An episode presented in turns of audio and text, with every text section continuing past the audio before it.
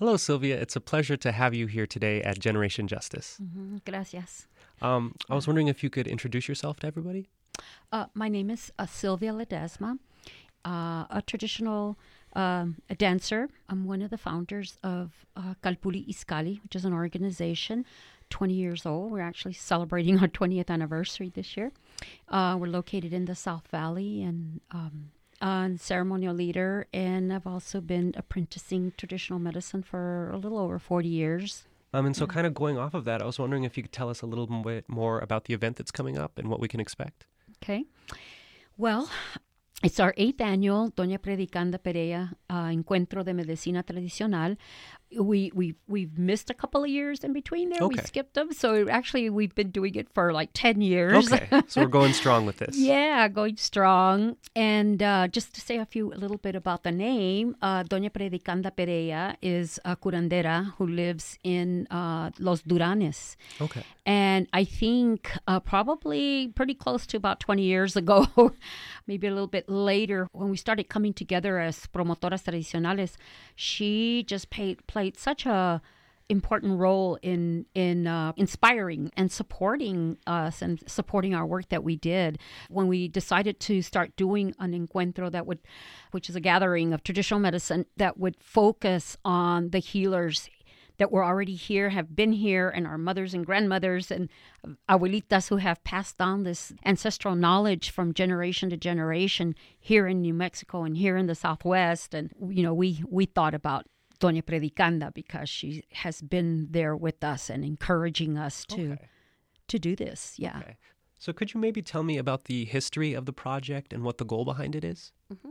The Promotoras Tradicionales project, I think, came about the desire and the need to just want to know more, learn more, because it came about by just women in the community wanting to heal and making those connections as we started making connections with our elders, and um, Doña Predicanda being one of them. And bringing them to do workshops at the at the Calpulli and sharing that knowledge, and then we realized that hey, we all hold some kind of knowledge. And it was sometimes, in some cases, it's a matter, we tell everybody that. They say, oh, I don't know anything about limpias. But then we start talking about it and they go, oh, yeah, I remember my tia did this or Right. my, my abuela. You start remembering things.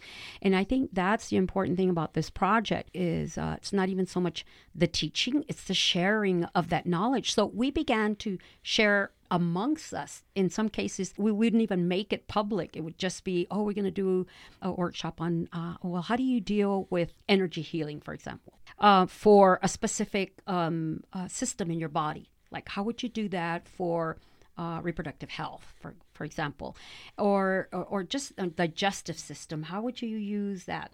And we we actually developed um, a notebook of all the different systems Okay. and different ways of that you could heal. And we we started forming a collective. You know, we realized that we didn't have to hide really anymore because I mean, even then it was still like when you would say curandero was like equivalent to a bruja. Right. You know? Right. so so we began to refer each other. Like if I, if I know a comadre knew how to do something on her expertise, I, I would refer people to her. So that's how our collective began. And we began to work together and sharing our knowledge. And it just kind of like evolved, you know, from that. And we became a little bit more deliberate as we were offered actually some of the first funding to become more deliberate in sharing the, these pieces in the community, doing workshops in the schools and doing them at our place.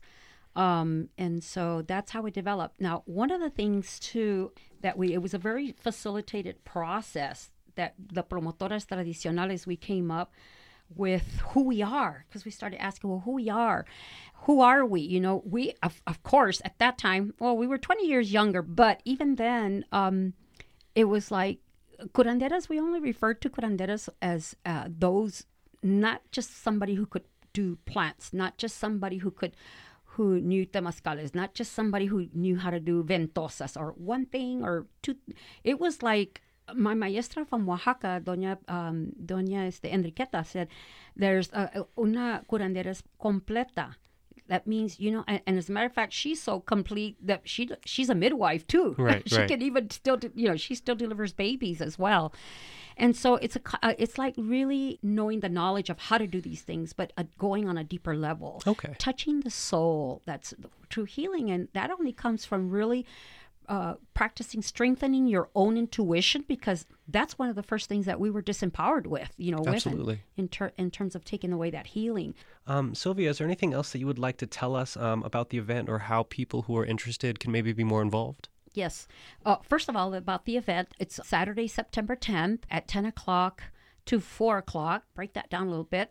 At 10 o'clock, we start off with ceremony, and we're going to be honoring our elders. Two from the Albuquerque community, and then two from northern New Mexico for all the work that they've done and what they have left us. And we, we do have one uh, ancestral uh, elder that we that we want to honor as well. We asked for them to do a blessing of all the healers that are going to be doing and working that day just to kind of harmonize and bring into balance all that good energy.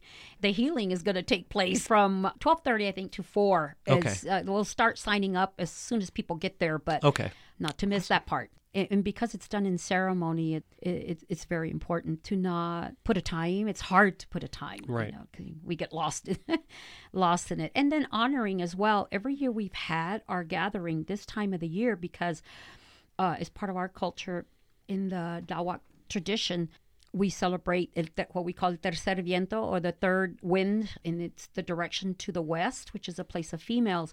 And the guardian spirit for that place is Mayahuel, Nuestra Señora Guayahuel, who's also the guardian spirit of medicinal plants, of midwives, of healers, and, and all the healing that takes place.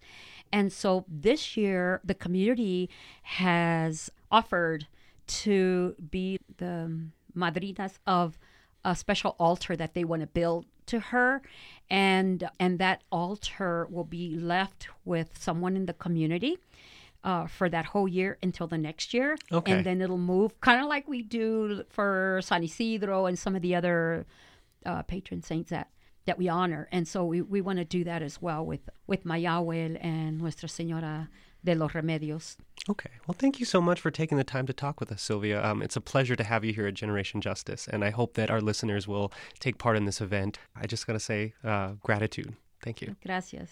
Gracias. Thank you to you as well and Generation Justice for all the work you do.